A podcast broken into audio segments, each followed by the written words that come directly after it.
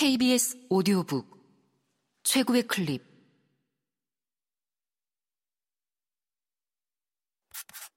KBS 오디오북.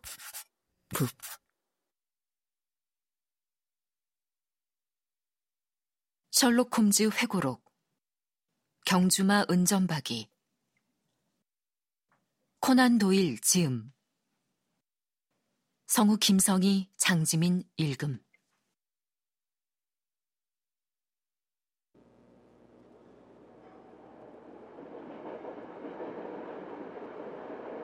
자, 이제 경찰이 뭘 했는가를 요약해줄게.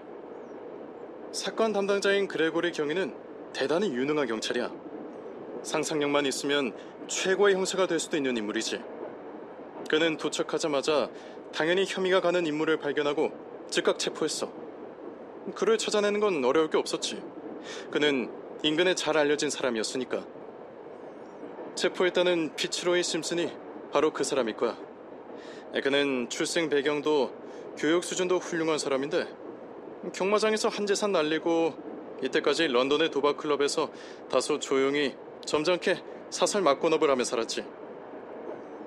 그의 베팅 장부를 조사해 보니 그가 우승 예상마의 상대 마필에 5천 파운드나 걸었다는 사실이 밝혀졌어. 그는 체포되자마자 바로 자백했지. 킹스 파일랜드 마방의 말들에 대한 정보만 아니라 사일러스 브라운이 맡고 있는 케이플턴 마방의 2위 입상 예상마인 데지버러에 대한 정보를 얻으려고 다트모어에 간 적이 있다는 거야. 앞서 말한 그날 저녁 일에 대해선 고분고분 시인을 했어. 하지만 나쁜 의도가 있었던 것은 아니고 단지 직접적인 정보를 얻으려고 그런 것뿐이라고 주장했지. 넥타이를 들이대자 그는 안색이 아주 창백해지면서 그게 어떻게 살해된 사람의 손에 쥐어져 있었는지 설명을 하지 못했어. 폭우가 내린 그날 그가 밖에 있었다는 것을 증명하는 젖은 옷까지도 있었고 묵직한 납을 넣은 그의 페낭 로이어 단장은 여러 차례 가격해서 조교사를 죽음에 이르게 한 끔찍한 상처를 낸 것으로 보이는 바로 그 무기였어. 그런데 스트레이커의 칼 상태로 보면 공격자들 가운데 적어도 한 명은 틀림없이 상처를 입었다는 걸 보여주는데 심슨에게는 아무런 상처도 없었어. 자, 왓슨. 이만하면 간단하게나마 자넨 얘기를 다 들었어. 이제 모든 도움이 될 만한 걸 일러주면 정말 고맙겠어. 홈즈가 특유의 명료한 말솜씨로 들려준 이야기를 여태 나는 더없이 흥미진진하게 귀담아 들었다.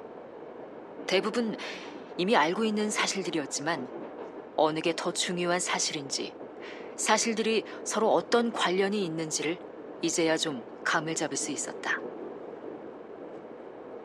스트레이커의 허벅지 상처는 두뇌 부상으로 발작을 일으켜 자해를 한 것일 가능성은 없을까? 가능한 건 이상이지. 충분히 가능해. 홈즈가 말했다. 그럴 경우 피고에게 유리한 중요 증거 하나가 사라지는 셈이야. 하지만 경찰의 가설은 여전히 수긍이 안 돼. 우리가 어떤 가설을 내세우든 경찰의 가설과는 전혀 다를 거야. 경찰은 피츠로이 심슨이 헌터에게 아편을 먹였고 어떻게인지는 몰라도 열쇠를 구해서 마구간 문을 열고 명백히 훔칠 목적으로 말을 데리고 나갔다고 상상하는 모양이야.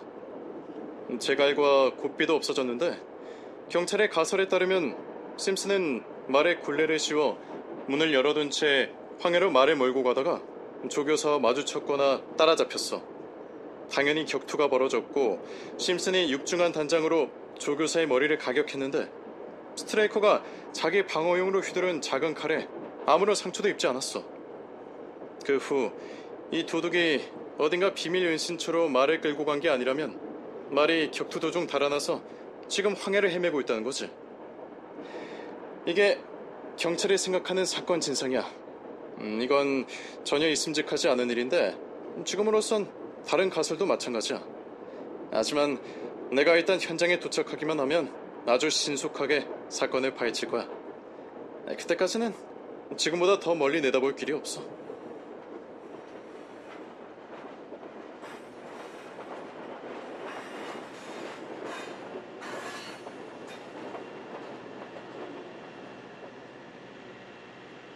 저녁이 되고 나서야 우리는 테비스톡이라는 작은 읍내에 도착했다.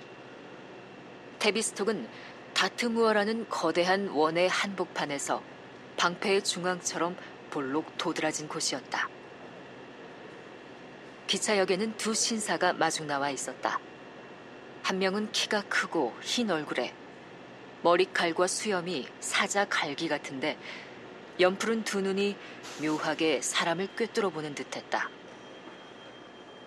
다른 한 명은 키가 작고 민첩하게 생긴 사람으로 프로코트를 걸치고 각반을 찬 아주 말쑥한 차림에 귀 옆에 구레나룻을 단정하게 다듬었고 외눈 안경을 쓰고 있었다. 후자는 그 유명한 경주마의 마주인 로스 대령이었고 다른 사람은 영국 수사계에서 두각을 나타내고 있는 그레고리 경이었다. 와주셔서 감사합니다, 홈즈 씨. 대령이 말했다. 여기 경위께서 이미 생각 가능한 모든 일을 다 하셨지만 불쌍한 스트레이커의 복수를 하고 내 말을 되찾기 위해서라면 모든 가능성을 타진해보고 싶습니다. 새로운 진전이라도 있습니까? 홈즈가 물었다. 지지부진해서 유감이요. 경위가 말했다. 밖에 마차를 준비해 두었습니다. 당신이라면 분명 날이 어두워지기 전에 현장을 둘러보고 싶을 테니 마차를 타고 가면서 얘기를 합시다.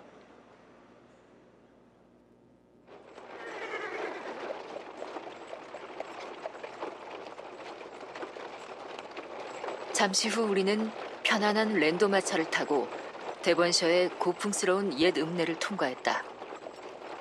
그레고리 경위는 자기 사건에 푹 빠져서 줄기차게 얘기를 쏟아놓았다. 그러는 동안 홈즈는 이따금 질문을 던지거나 맞장구를 쳐주었다. 로스 대령은 자리에 기대앉아 팔짱을 낀 채 모자로 눈을 가리고 있었다. 나는 두 사람이 나누는 대화를 흥미롭게 들었다. 그레고리는 자기 가설을 늘어놓았는데 그건 홈즈가 기차에서 말해준 것과 거의 똑같았다. 수사망이 피츠로이 심슨을 더욱 압박해가고 있습니다. 그가 말했다.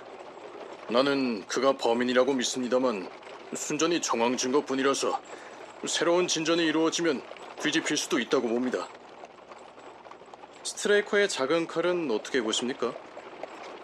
그가 쓰러지면서 제 손에 다쳤다는 결론에 이르렀습니다. 우리가 오는 도중 내 친구 왁슨 박사도 그런 제안을 했습니다. 그게 정말 그렇다면 심슨에게 불리하겠죠. 그야 두말할 나이가 없죠. 심슨에게는 칼도 없고 상처 하나 없어요. 스트레이커가 자기 칼에 다쳤다면 심슨에게 아주 불리한 증거가 됩니다. 심슨은 우승 예성마 실종에 큰 이해관계가 걸려 있었습니다.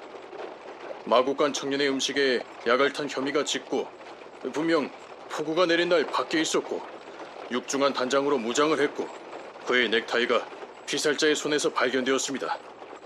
이만하면 배심원 앞으로 데려가기엔 충분하다고 봐요. 홈즈는 고개를 내둘렀다. 음, 현명한 변호사라면 그 정도 증거는 무용지물로 만들 겁니다.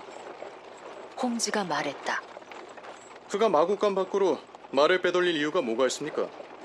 그 말이 다치길 바란다면 마구간 안에서도 얼마든지 그럴 수 있었어요. 그에게서 마구간 열쇠가 발견되었나요? 분말화 편을 그에게 팔았다는 약재사는 찾았나요? 무엇보다도 그 지역을 잘 모르는 그가 말을 어디에 숨길 수 있었을까요? 게다가 그렇게 유명한 말을 그가 한여를 통해 마구간 청년에게 전화를 구한 쪽지에 대해 본인은 뭐라고 해명하던가요? 10파운드짜리 어음이었다고 합니다. 그건 그의 지갑에 있었습니다. 하지만 당신이 제기한 다른 문제점은 보기보다 심각한 게 아닙니다. 그는 그 지역을 잘 모르지 않습니다. 이때 여름을 테비스톡에서 묵은 적이 있습니다. 야표는 런던에서 구해왔을 겁니다. 열쇠는 쓰고 나서 버렸겠지요. 그 말은 황야의 어느 구덩이나 폐광에 쓰러져 있을 겁니다. 넥타이에 대해서는 뭐라던가요? 그게 자기 것이라는 사실은 인정하면서도 잃어버렸다고 주장하고 있습니다. 그런데 말을 마구간에서 빼돌린 것을 설명할 수 있는 새로운 사실이 드러났어요.